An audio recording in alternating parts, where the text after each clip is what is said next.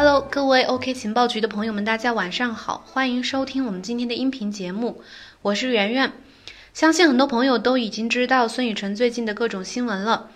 我们今天这期人物故事就来聊聊波场创始人孙雨晨。上个月初，孙雨晨花三千多万人民币拍下了巴菲特慈善午餐。那个时候开始，我就觉得这话题并没有这么容易平息。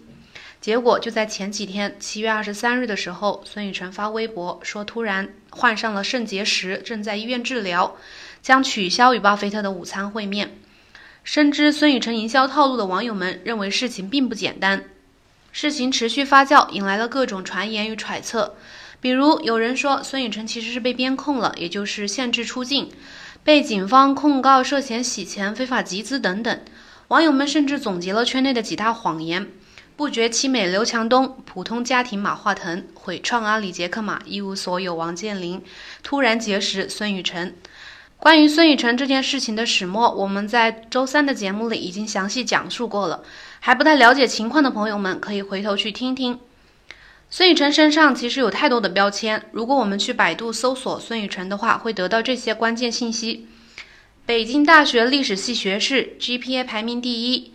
美国宾夕法尼亚大学硕士，瑞波科技创始人、董事长兼 CEO，湖畔大学首批唯一九零后学员，达沃斯论坛全球杰出青年等等。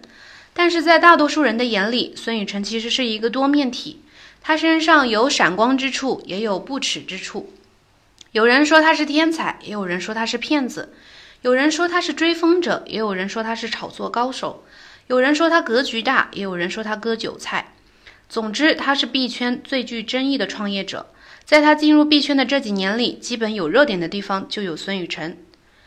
不过，我们之前对他的了解可能或多或少会比较片面。接下来，我就给大家讲述一下这位币圈网红的多面人生，以及他在币圈的发家史。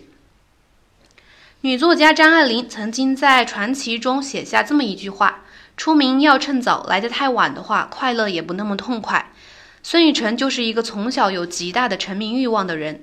一九九零年七月，孙雨晨出生在青海西宁。四岁的时候呢，他和家人一起移居到了广东，在惠州长大。小时候，他在一本杂志上曾看到过一篇关于围棋天才的文章，他深受鼓舞，于是决定一个人去武汉学围棋。三年之后，因为冲击段位失败，他只好放弃，灰溜溜的又回到了广东，继续完成学业。中学的时候，计算机技术正火，他又积极的参加计算机奥林匹克竞赛，也没拿到什么好名次。之后高中的时候呢，高考是大家看作唯一改变命运的通道，但是孙雨辰的模考经常只有四百多分，可能二本都考不上。但是他依然不懈埋头刷题的苦读方式。然后呢，他就想到了韩寒年少写作一举成名的故事，于是开始研究新概念作文比赛。你们看，孙雨辰其实。听起来就像一个面对所有事情都只有三分钟热度的人，不过这和他从小就信奉的做事原则有关，那就是凡事都要当第一。如果在一个领域当不了第一，就会马上换别的赛场。不过在写作这一方面，孙雨晨算是投机投对了。他研究了历届所有一等奖的作文，最终凭借一篇名为《从这里出发的旅程最远》的文章，获得了第九届新概念作文比赛的一等奖。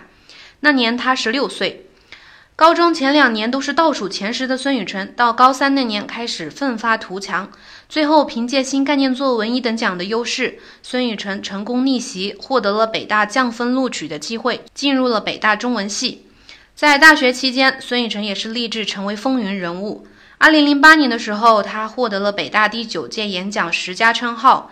一零年的时候呢，他创办了北京大学西学社，并担任社长。刚好那个时候，微博开始兴起，孙雨晨就模仿胡适先生推出了每周评论的栏目。大三、大四的时候呢，他去南方周末实习，那段时间正是南方周末比较有名气的时候。孙雨晨啊，他会在每篇他的文章后面都写上一句“孙雨晨于南方周末新闻部”，很明显，他也是想借势传播自己。不过这也无可厚非。那么，孙雨晨为什么最后是以历史系 GPA 第一毕业的呢？据说是因为他当时研究了学校的转专业的规定和各学科的考试规则，发现历史系的考试主观打分占比比较高，比较容易得高分，所以他就不惜重修一年的代价，从中文系转到了历史系。二零一一年的时候，孙雨晨与蒋方舟一起登上了《亚洲周刊》的封面，据说是因为他曾经批判过北大的会商制度。没错，他似乎总是能以一些不走寻常路的方式出名。最后，他学习生涯的最后一段是以2011年去宾夕法尼亚大学攻读研究生，画上了堪称完美的句号。不难看出，孙雨晨的名利观念其实从小就是在骨子里的。他追逐任何可能出名的机会，哪里有机会他就一头扎进去。在宾夕法尼亚大学读研的时候，孙雨晨加入了学校的投资协会，开启了他的掘金之路。在此期间，孙雨晨购买了特斯拉的股票。据他自己说，收益超过四倍。二零一二年的时候，孙雨晨了解到了比特币的概念。那个时候好像还没有什么成型的交易所，所以他经常在场外购买比特币。据孙雨晨自己回忆，他一般都是先去银行取美元的现金，然后通过面交的方式买了很多比特币。在面交的过程中呢，孙雨晨认识了很多币圈的朋友，这也为他后来踏入区块链领域做了铺垫。孙宇晨声称自己通过投资比特币的收益高达二十多倍。尝到甜头的孙宇晨想抓住区块链这个赚钱的机会。二零一三年底，他加入了位于美国的互联网金融公司 Ripple Labs，也就是现在瑞波币的主体公司，开启了在区块链领域的职业生涯。当时，瑞波的 CEO 大手一挥，让孙宇晨去负责中国市场，还任命他为瑞波大中国区的首席代表。一个月之后呢，孙雨晨就获得了 IDG 和瑞波 CEO 的投资，带着耀眼的光环，他回国成立了以分布式清算技术为核心的瑞波公司，也就是波场基金会的前身。从此，孙雨晨就加入了区块链创业大潮。孙雨晨想把自己打造成价值网络的布道者，在回国的那一年啊，他经常参会演讲，到处传播价值网络的概念，想在中国推行区块链技术。他还向中国的一些银行和金融机构推广瑞波协议，直到一七年的时候，以太坊当时处于巅峰时期，备受全球投资者的关注。孙雨晨受到了很大的刺激，他感觉自己错失了智能合约的机会。同时，受以太坊的启发，孙雨晨决定重新创建一个区块链项目，那就是波场。致力于利用区块链技术为去中心化互联网搭建基础设施，构建全球去中心化的自由内容娱乐体系。二零一七年八月，波场发行的波场币在交易平台上首次开放预售，五亿枚波场币在一分钟内抢购一空。在其他的交易平台，波场币也同样火爆。从此，波场就成为了孙雨晨的主业和最大的成就来源。借助波场，孙雨晨确实成为了身价百亿的币圈大佬之一。不过，孙雨晨的职业生涯中还有两段值得一提的经历。二零一四年年底的时候，孙雨晨打造了电话社交软件陪我 APP，主要的功能呢就是宅男可以在上面听到女孩们甜美的声音，可以给他们打赏。不过就在前几天，陪我 APP 的原公司主体已经申请注销，APP 也被下架，原因是被指控涉黄。还有一段是二零一五年，马云刚创立湖畔大学，孙雨晨作为区块链行业的代表，得以成为了首批学员，并且是唯一的九零后哦。此后，他就开始以马云门徒自称，给自己做宣传，直到后来阿里巴巴根本忍不了了，发出警告，他才收敛了。我们再回到波场这个话题，当时波场项目完成众筹过后没多久，也是当时 ICO 正热火朝天的阶段。国内的币圈当时迎来了一个关键节点。二零一七年九月四号的时候，九部委联合发布了关于防范代币发行融资风险的公告，也就是我们所说的“九四禁令”，叫停了所有 ICO 活动，并要求退还所有的代币。当时孙雨晨就表示坚决不退币。与此同时，各家媒体报道说波场办公室人去楼空，所以外界传言他套现一百二十亿跑路了。也质疑波场是空气币项目，孙雨晨于是就被冠上了币圈贾跃亭的称号。最终迫于各方的压力，孙雨晨最后将募集的约四亿元融资清退了。随后回到美国，继续推进波场项目的进展。二零一八年三月的时候，波场测试网上线，为了给波场造势，他将目光瞄向了公链老大哥以太坊。在 Twitter 上面，孙宇晨列举了七条波场比以太坊好的理由，其中包括 TPS、手续费、底层语言等等。V 神当然也毫不客气地回怼孙宇晨，质疑他波场的白皮书存在抄袭行为。孙宇晨当然是没有承认的。之后，随着波场币在市场上的良好表现，公众对于孙宇晨的质疑和讨伐声才逐渐减少。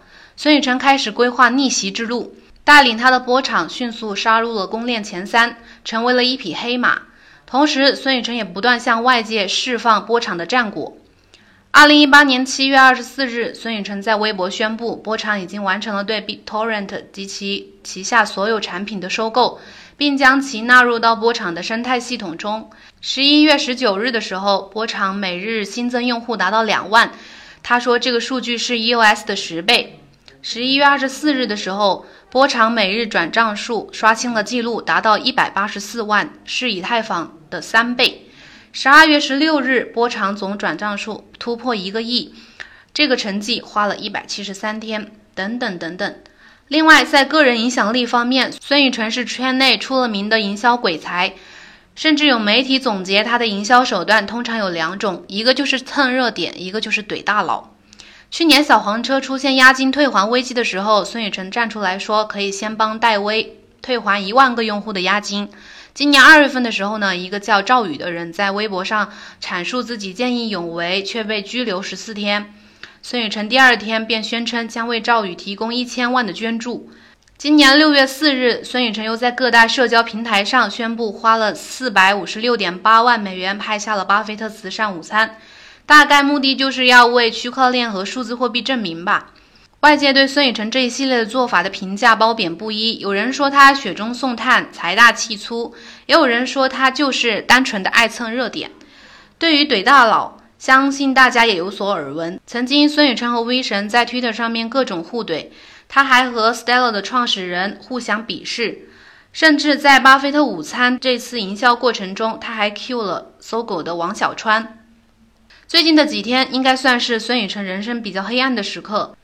二十三号那天，孙宇晨宣布自己得了肾结石，而要取消和巴菲特的午餐。波场基金会官方则是说只是延期，不会取消。这件事情呢，引起了外界的一阵唏嘘，各种质疑声扑面而来。有人说他其实是因为波场超级社区的事情被警方调查。紧接着，七月二十五日，孙宇晨又向公众发致歉信，表示自己对以往过度营销、热衷炒作的行为感到愧疚，之后要回归到区块链技术研发。关于这件事情的最新进展，或者有其他想要了解的问题，你们可以加我的个人微信：幺七八零幺五七五八七四。最后，我聊聊我自己的看法。我之前看过一本书，里有这么一句话：世界的不安宁是个常态。如何在这个不安的世界里寻找属于自己的安全感，是每个人人生的必修课。孙宇晨也曾经说过，这是一个按了加速键的时代，我绝不能被甩在后面。对于孙宇晨来说，不安宁是人生常态，而他的安全感或许就来自于名和利。关注能给他带来安全感和满足感，我们谁也不能说这是错的，只是他在求关注的过程中走了一些捷径。在创业这条道路上，作为九零后的孙宇晨，其实可以说是挺成功的。对区块链行业来说，他也确实做出了自己不少的贡献。但是在个人一些张扬和夸张的行为上，他也注定要承担质疑。在追逐这个时代、追逐名和利的路上，孙宇晨即便已经赶上了风口，即便已经身价百亿，但是还在拼命的往前奔跑。今天的人物故事就讲完了，恭喜大家又解锁了一个币圈人物。也感谢大家的收听，新朋友们记得关注我们的音频专辑哦。有任何问题的话，可以在音频下面留言，我们会及时回复大家。祝大家周末愉快，我们下周再见。